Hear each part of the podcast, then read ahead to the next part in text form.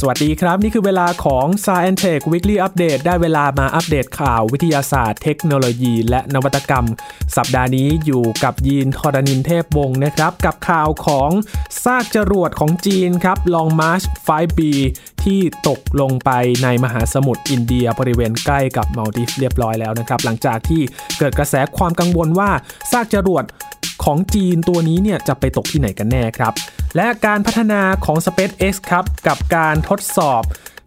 ยานต้นแบบ Starship SN15 นะครับ ที่สำเร็จในการทดสอบแล้วครับ และพาไปดูหุ่นยนต์บาร์เทนเดอร์ครับ ที่ชื่อว่าบาร์นี่มาให้บริการเครื่องดื่มแบบไร้สัมผัส พร้อมกับเสียงหัวเราะด้วยนะครับ และนักวิทยาศาสตร์ครับเขาพัฒนา AI มาพัฒนาอุปกรณ์ พยุงข้อเท้า แก้ปัญหาการเดินในผู้สูงอายุครับ ทั้งหมดนี้ติดตามได้ใน Science Tech Weekly Update สัปดาห์นี้ครับ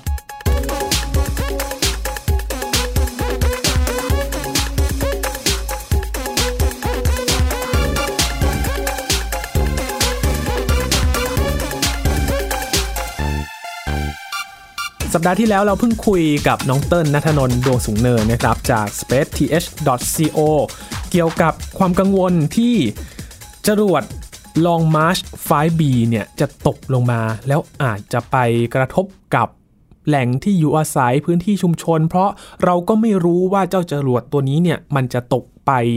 อยู่จุดไหนกันแน่นะครับ ซึ่งจรวด Long March 5B นี่นะครับ เป็นจรวดของจีนที่ใช้ในการส่งส่วนประกอบของสถานีอวกาศที่ เรียกว่าเทียนเหอเนี่ยนะครับขึ้นไปสู่วงโคจร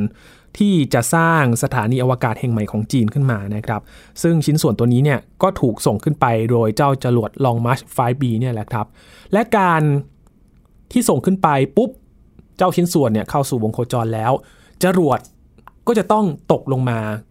ในพื้นโลกนะครับ ผ่านชั้นบรรยากาศออกมาอาจจะถูกเผาผลาญแต่ว่ามันก็จะมีเศษชิ้นส่วนของจรวดนี่แหละครับ ซึ่งตรงนี้ มีความกังวลจากสื่อ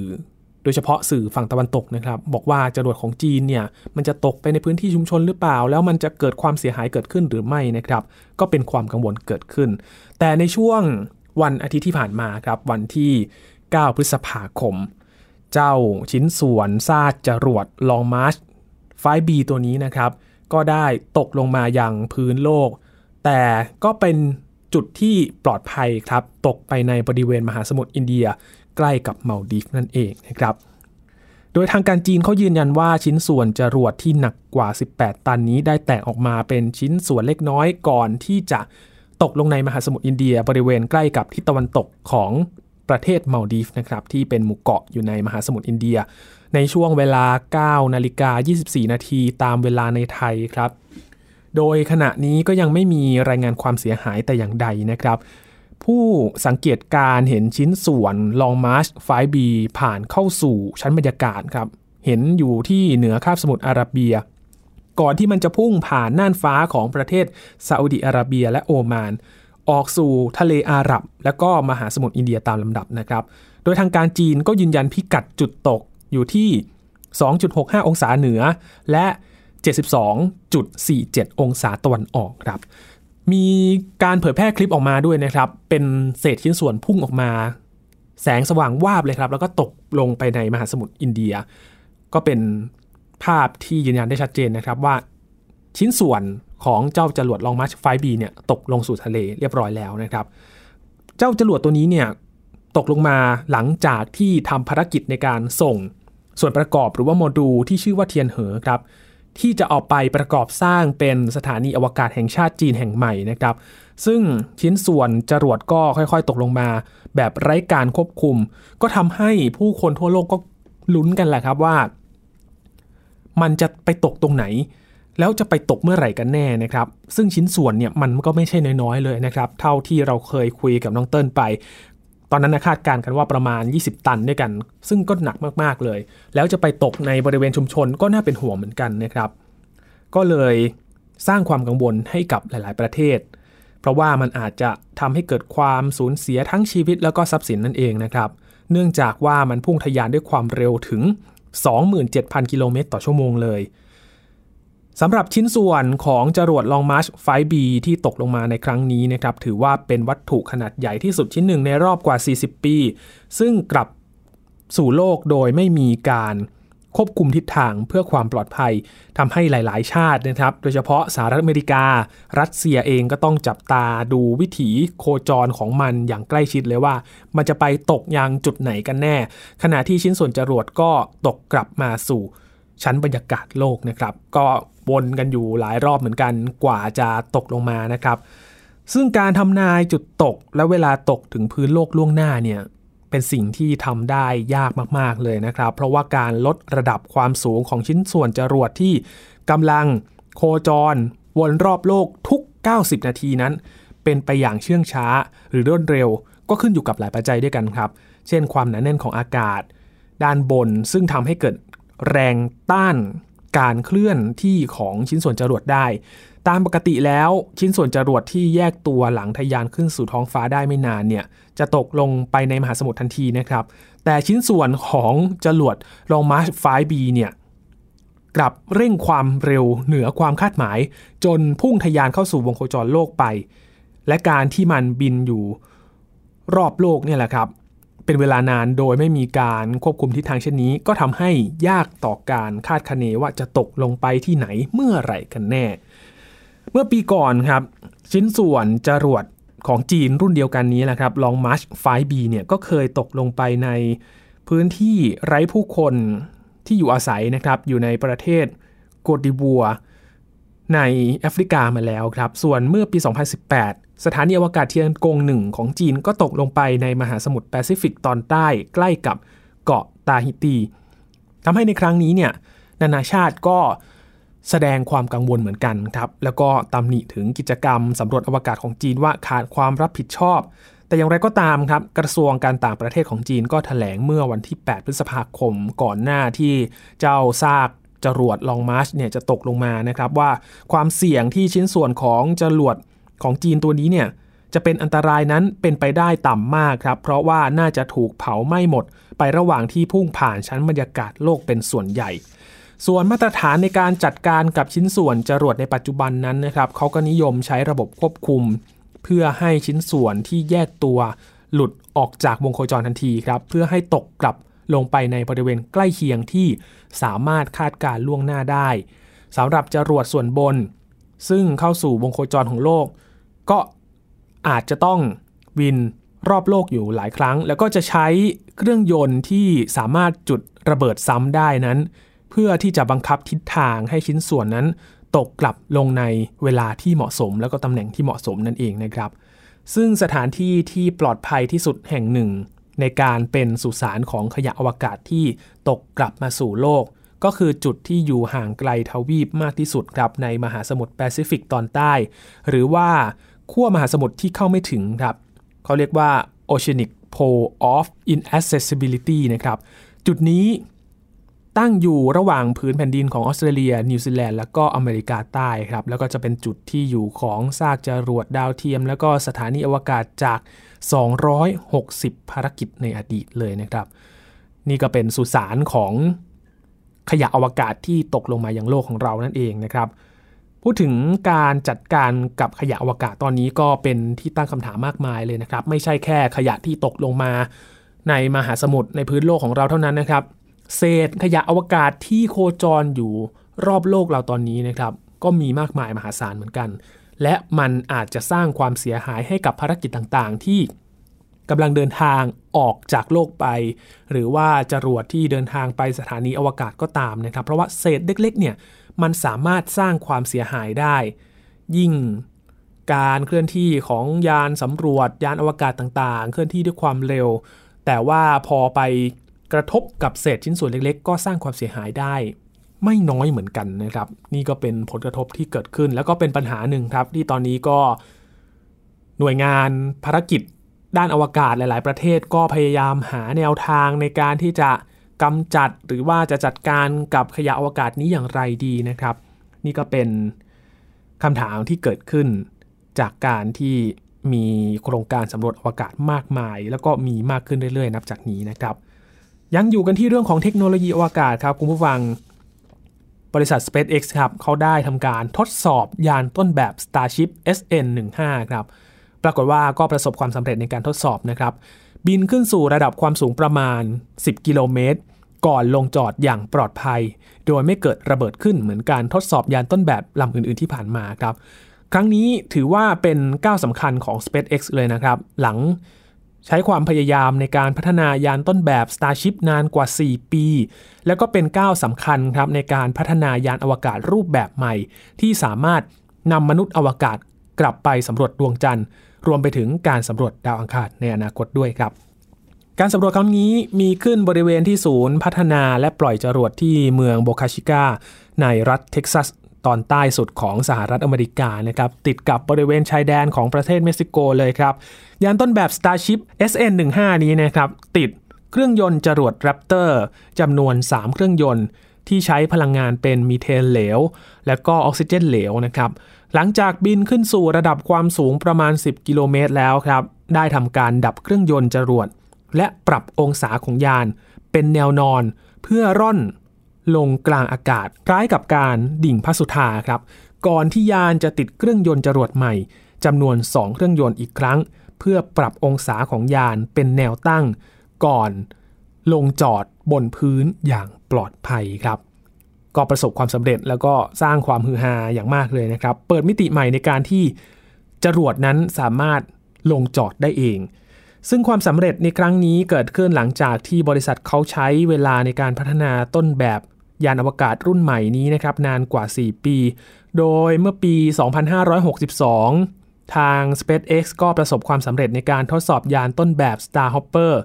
บินขึ้นที่ระดับความสูงประมาณ 150 เมตร ก่อนลงจอดอย่างปลอดภัยเช่นเดียวกัน และในปี 2563 ที่ผ่านมา บริษัทก็ประสบความสำเร็จในการทดสอบยานต้นแบบ Starship SN5 และก็ SN6 ขึ้นสู่ระดับความสูงประมาณ 150 เมตร ก่อนลงจอดอย่างปลอดภัยเช่นเดียวกัน ส่วนการทดสอบยานต้นแบบ Starship SN8 แม้ว่ายานจะขึ้นสู่ระดับความสูงประมาณ 12.5 กิโลเมตร แต่ว่ายานเกิดระเบิดก่อนครับขณะที่พยายามลงจอด ส่วนการทดสอบครั้งที่ผ่านมาในปี 2564 ปีนี้นะครับ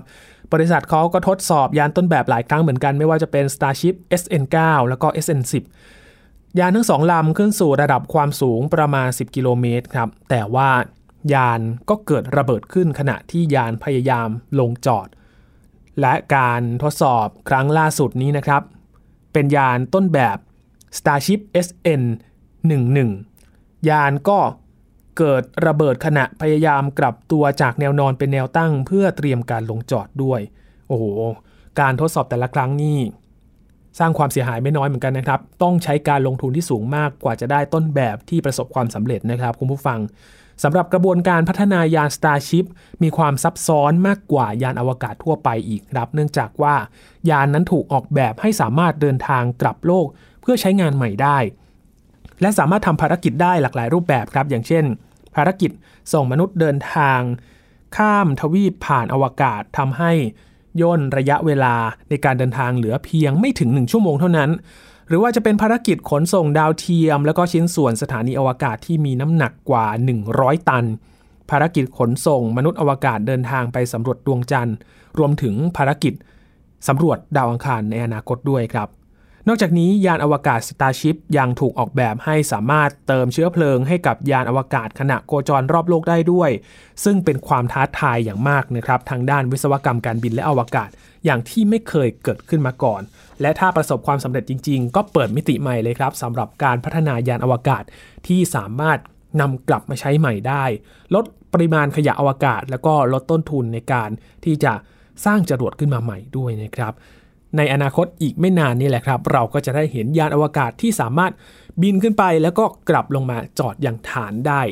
ไม่นานเกินรอครับ ช่วงนี้พักกันก่อนครับ ช่วงหน้าจะมาอัปเดตเรื่องของหุ่นยนต์แล้วก็ AI กันบ้างครับ ที่เขาใช้หุ่นยนต์ในการที่มาเป็นบาร์เทนเดอร์ครับเสิร์ฟเครื่องดื่มแบบไร้สัมผัส แล้วก็สร้างเสียงหัวเราะได้ด้วย และนักวิทยาศาสตร์ครับใช้ AI พัฒนาอุปกรณ์ที่มาพยุงข้อเท้า แก้ปัญหาการเดินในผู้สูงอายุครับ ติดตามได้ในช่วงหน้ากับ Sci and Tech Weekly Update ครับ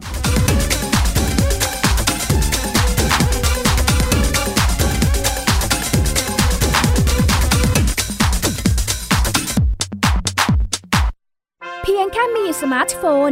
ก็ฟังได้Thai PBS Digital Radio สถานีวิทยุดิจิทัลจากไทย PBS เพิ่มช่องทางง่ายๆ ให้คุณได้ฟังรายการดีๆ ทั้งสดและย้อนหลัง ผ่านแอปพลิเคชันไทย PBS Radio หรือ World Wide Web Thai PBS Radio com Thai PBS Digital Radio infotainment for all มากกว่าด้วยเวลาข่าวที่มากขึ้น จะพัดพาเอาฝุ่นออกไปได้ครับ มากกว่า ให้คุณทันในทุกสถานการณ์ ตามที่กฎหมายดังกล่าวกำหนดเอาไว้ มากกว่ากับเนื้อหาเที่ยงตรงรอบด้านนำมาใช้ในคดีเมาแล้วขับ มากกว่าในทุกทางออกของสังคม ป้องกันไม่ให้ปัญหาเกิดขึ้น มากกว่ากับข่าวรอบวันในทุกมิติ เครนก่อสร้างเกิดอุบัติเหตุขึ้น มากกว่าด้วยการวิเคราะห์ที่ตรงจุด ความพยายามของภาครัฐที่จะแก้ปัญหา และมากกว่ากับทีมข่าวมืออาชีพ ข่าวไทย PBS ให้คุณได้มากกว่า ติดตามหลากหลายเรื่องราวของลูกและสามีกับสามมนุษย์แม่ นิธิดาแสงสิงแก้ว ปาริตามีซัพ์และสัสิธรสินพักดี ในรายการมัมแอนเมาส์ทุกวันจันทร์ถึงวันศุกร์เวลา 8นาฬิกาถึง 9นาฬิกาทางไทย PBS ดิจิตอล Radio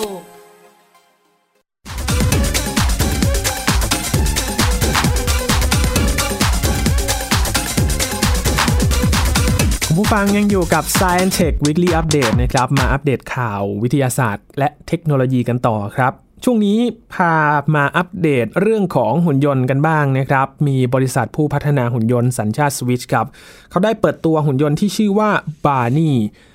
เป็นบาร์เทนเดอร์แบบแขนกลครับผู้มีความเชี่ยวชาญด้านการผสมเครื่องดื่มให้กับลูกค้า โดยสามารถให้บริการและก็จัดเตรียมเครื่องดื่ม ได้นับ 10 เมนูเลยนะครับ พร้อมทั้งสร้างเสียงหัวเราะ ให้กับผู้ที่มาใช้บริการอย่างไม่ติดขัดเลย อีกทั้งยังมีระบบที่มาช่วยฆ่าเชื้อให้กับตัวเองได้ด้วยครับบาร์นี่เป็นหุ่นยนต์บาร์เทนเดอร์ที่มีรูปร่างเป็นแขนกลหุ่นยนต์นะครับ ที่มาพร้อมกับความสามารถในการผสมเครื่องดื่ม เพื่อให้บริการลูกค้าได้แบบสารพัดเมนูเลยครับ พัฒนาขึ้นโดยบริษัทพัฒนาหุ่นยนต์ F&P Robotics ในเมืองซูริก ประเทศสวิตเซอร์แลนด์นะครับ โดยคาดหวังที่จะนำมาให้บริการตามโรงแรม บาร์ และก็ศูนย์การค้าต่างๆ ในช่วงที่เกิดการแพร่ระบาดของไวรัสโควิด -19 ครับ หุ่นยนต์บาร์นี่นี้ สามารถผสมเครื่องดื่มให้กับลูกค้าได้หลากหลายเมนูเลยนะครับ ทั้งเครื่องดื่มที่มีส่วนผสมของแอลกอฮอล์หรือว่าไม่มีแอลกอฮอล์ก็สามารถเลือกได้ด้วย โดยลูกค้าจะต้องสั่งเครื่องดื่มผ่านหน้าจอสัมผัส แล้วก็โทรศัพท์สมาร์ทโฟนของเราก็สามารถสั่งผ่านเจ้ามือถือนี้ได้เหมือนกันนะครับ เมื่อเครื่องดื่มพร้อมที่จะให้บริการแล้ว ก็มีบริการแจ้งเตือนด้วยนะครับ ผ่านหน้าจอที่ถูกติดตั้งไว้เหนือเคาน์เตอร์เครื่องดื่ม เพื่อลูกค้า มารับเครื่องดื่มที่พร้อมให้บริการแล้ว แขนกลหุ่นยนต์ก็จะเสิร์ฟเครื่องดื่ม และอาจจะพูดคุยเพิ่มเติมหากต้องการ พื้นที่ให้บริการเครื่องดื่มโดยหุ่นยนต์บาร์นี่นี้ มีชื่อเรียกว่า The Barney Bar ครับ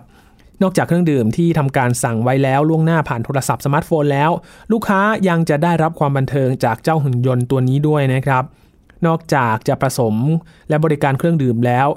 เจ้าบาร์นี่เนี่ยยังสามารถเล่าเรื่องตลกได้ด้วยนะครับ หรือว่าสร้างสีสันเล่นมุกขำๆให้กับลูกค้าได้ฟังด้วยครับ และยังให้ความมั่นใจในเรื่องของความปลอดภัยด้วย เพราะว่าหุ่นยนต์นั้นไม่ได้สัมผัสกับลูกค้าโดยตรงครับ อีกทั้งยังสามารถฆ่าเชื้อให้กับตัวเองได้ด้วย หลังจากการเสิร์ฟเครื่องดื่มในแต่ละครั้งแหมรักความสะอาดแล้วก็ดูแลสุขอนามัยอย่างดีเลยนะครับ เป็นการลดการสัมผัส แล้วก็ลดการแพร่กระจายของไวรัสโควิด -19 ได้เป็นอย่างดีเลยครับ ผู้พัฒนาเขาเตรียมที่จะให้บริการหุ่นยนต์บาร์เทนเดอร์ในหลายสถานที่นะครับไม่ว่าจะเป็นร้านอาหาร โรงแรม แล้วก็สถานที่ที่ให้บริการเครื่องดื่มได้ หุ่นยนต์ก็อาจจะเข้ามาช่วยเติมเต็มความต้องการ ให้กับสถานที่ที่ต้องการบาร์เทนเดอร์แบบ 24 ชั่วโมงได้ด้วยครับเพราะว่าเจ้าหุ่นยนต์ทำงาน สามารถแบบทำงานแบบไม่หยุดหย่อนได้ครับอีกทั้งยังเป็นเพื่อนใครเหงาด้วยนะครับ เพราะสามารถ สื่อสารกับผู้มารับบริการได้ นอกจากหุ่นยนต์บาร์เทนเดอร์ที่ผู้พัฒนาเตรียมที่จะให้บริการแล้ว บริษัทยังได้พัฒนาหุ่นยนต์บาริสต้าที่สามารถชงกาแฟให้กับนักดื่มกาแฟในอนาคตอีกด้วยครับ ใครที่เป็นคอกาแฟนี่พลาดไม่ได้เลยนะครับสำหรับใครที่อาจจะไม่ชอบเครื่องดื่มแบบที่ผสมแบบแอลกอฮอล์นะครับ รอในอนาคตครับ บริษัทเตรียมที่จะพัฒนาหุ่นยนต์บาริสต้ามาชงกาแฟให้กับเราได้ชิมกันครับ จากเรื่องของหุ่นยนต์ครับพามาอัปเดตเรื่องของ AI กันบ้างครับ ที่มีส่วนมาช่วยในการรองรับกับสังคมผู้สูงวัยนะครับ น่าจะเหมาะกับประเทศไทยเลยครับ เพราะว่าประเทศไทยก็กำลังก้าวเข้าสู่สังคมผู้สูงอายุแบบเต็มรูปแบบในอีกไม่นานนี้แล้วนะครับ ประชากรผู้สูงอายุในประเทศไทยก็จะมีสัดส่วนที่มากขึ้นครับสำหรับเจ้า AI ตัวนี้นะครับเขามาช่วยผู้สูงอายุอย่างไรกันบ้าง นักวิทยาศาสตร์ครับเขาเอา AI มาพัฒนาอุปกรณ์พยุงข้อเท้า มาแก้ปัญหาในการเดินในผู้สูงอายุครับสำหรับปัญหาของผู้สูงอายุนะครับเมื่อมีอายุมากขึ้น นอกจากอาการหลงลืมที่เกิดขึ้นตามวัยแล้วนะครับ การก้าวเดินที่เชื่องช้าไม่รวดเร็วอย่างที่ใจคิดนั้นก็เป็นอุปสรรคอย่างหนึ่งครับในการดำเนินชีวิตประจำวันของผู้สูงอายุ จนบางครั้งก็สร้างความหงุดหงิดใจขึ้นมาได้นะครับ นักวิทยาศาสตร์ จากมหาวิทยาลัยสแตนฟอร์ดครับก็ได้มีไอเดียในการพัฒนา อุปกรณ์ช่วยพยุงข้อเท้า ช่วยให้เดินได้อย่างเร็วขึ้น และก็ใช้พลังงานได้น้อยลงครับ นักวิทยาศาสตร์ จากมหาวิทยาลัยสแตนฟอร์ดในสหรัฐอเมริกาเขาได้พัฒนาอุปกรณ์พยุงข้อเท้าที่เป็นส่วนหนึ่งของเทคโนโลยี exoskeleton นะครับ มารวมกับความสามารถกับระบบปัญญาประดิษฐ์ หรือว่า AI โดยอุปกรณ์นี้จะช่วยให้ผู้สวมใส่อุปกรณ์นั้นสามารถเดินได้เร็วขึ้นกว่าการใส่รองเท้าแบบปกติครับเมื่ออายุที่มากขึ้นนะครับ ผู้สูงอายุส่วนใหญ่จะเดินได้ช้าลงกว่าที่เคยเป็นครับ การฝืนร่างกายให้เดินได้เร็วเท่าเดิม ก็เป็นเรื่องที่ทำได้ยากมากขึ้นนะครับ เพราะว่าต้องแลกกับพลังงานที่ต้องสูญเสียไป และอาจทำให้ร่างกายเหนื่อยมากขึ้นกว่าเดิมครับ นักวิทยาศาสตร์ก็คาดว่าจะนำอุปกรณ์ที่มาพยุงข้อเท้านี้นะครับมาใช้กับผู้สูงอายุ เพื่อแก้ปัญหาในการเดินที่ช้าลง ให้เดินได้เร็วขึ้นอย่างที่ใจต้องการ และอาจนำมาประยุกต์ใช้กับคนพิการที่มีปัญหาในเรื่องของการเคลื่อนไหวได้ด้วยครับ การพัฒนาอุปกรณ์พยุงข้อเท้านี้นะครับยังอยู่ในขั้นตอนในการทดสอบอุปกรณ์ต้นแบบอยู่ครับ โดยการทำการทดลอง ใช้งานกับกลุ่มตัวอย่างที่มีสุขภาพแข็งแรงจำนวน 10 คน สวมอุปกรณ์เข้าที่หน้าแข้งและก็ข้อเท้าครับ อุปกรณ์ก็จะควบคุมการเคลื่อนไหวด้วยมอเตอร์ และก็ระบบอัลกอริทึม จากนั้นก็เลือกความเร็วที่เหมาะสมกับผู้ทดลองแต่ละคน ผลการทดสอบพบว่าผู้ที่สวมใส่อุปกรณ์พยุงข้อเท้าเดินบนลู่วิ่งไฟฟ้านั้น สามารถเดินด้วยความเร็วที่มากกว่าปกติถึง 42%เลยครับ อีกทั้งระบบการเรียนรู้แบบ Human in the Loop ยังให้ผลลัพธ์ที่มีประสิทธิภาพมากกว่าที่คาดการไว้ ความเร็วที่เหมาะสมก็ทำให้ผู้ทดลองสามารถเดินได้เร็วขึ้น แต่ใช้พลังงานน้อยลงถึง 2%ครับแม้ว่าความเร็วในการเดินที่เพิ่มขึ้นจะมาจากการควบคุมอุปกรณ์ภายนอก แต่ก็ได้ทำให้ความหวังได้รับการเติมเต็มขึ้นมาครับ โดยเฉพาะผู้ที่มีปัญหาในด้านการเคลื่อนไหว ทีมวิจัยก็ได้วางแผนทำการทดลองในกลุ่มผู้สูงอายุต่อไปนะครับ เพื่อลดปัญหาในการเดินในกลุ่มผู้สูงอายุ ให้เดินได้อย่างคล่องแคล่วมากขึ้น และอาจนำไปประยุกต์ใช้กับการรักษาแบบเวชศาสตร์ฟื้นฟู ช่วยทำกายภาพบำบัด ให้กับผู้ที่มีปัญหาในการเคลื่อนไหวร่างกายได้อีกด้วยนะครับ น่าสนใจมากๆเลยนะครับ จะเอาไปประยุกต์ใช้กับการทำกายภาพบำบัด ก็น่าสนใจเลยนะครับ ช่วยรักษาร่วมกับแพทย์ ที่จะมาฟื้นฟูร่างกายต่างๆ รวมถึงในอนาคตเองนะครับ ประเทศไหนที่มีผู้สูงอายุมากขึ้น อุปกรณ์นี้ก็น่าจะตอบโจทย์กับความต้องการในการเดินสำหรับผู้สูงอายุได้เป็นอย่างดีเลยนะครับปิดท้ายวันนี้ครับจะพาไปรู้จักกับอุปกรณ์ที่จะมาช่วยสลายเศษอาหารจากห้องครัวของเราที่กินกันอยู่ทุกวันนี้นะครับ มาเป็นปุ๋ยให้กับต้นไม้ได้ครับ เจ้าอุปกรณ์ตัวนี้ชื่อว่า Lomi ครับพัฒนาโดยบริษัทที่ออกแบบเคสสมาร์ทโฟนแห่งหนึ่งนะครับเขาได้เปิดตัวอุปกรณ์ตัวนี้ขึ้นมาครับ เจ้าโลมี่เป็นเครื่องย่อยสลายเศษอาหารจากห้องครัวครับ รวมถึงเศษขยะพลาสติก รวมไปถึงเคสสมาร์ทโฟนของบริษัทให้กลายเป็นปุ๋ยอินทรีย์ ภายในเวลา 24 ชั่วโมงเท่านั้นครับ พร้อมที่จะนำไปใส่ต้นไม้ โดยบริษัทต้องการที่จะเป็นส่วนหนึ่งในการแก้ปัญหาขยะจากบ้านแล้วก็ลดเรื่องของภาวะโลกร้อนด้วยนะครับ เริ่มจากเรื่องง่ายๆ ใกล้ตัวในห้องครัวครับ ซึ่งบ้านเกือบทุกหลังเนี่ยก็มีการทำอาหารอยู่แล้ว หรือว่าซื้อข้าวมากินในบ้านเนี่ย ก็มีการทิ้งเศษอาหารเป็นประจำในทุกวัน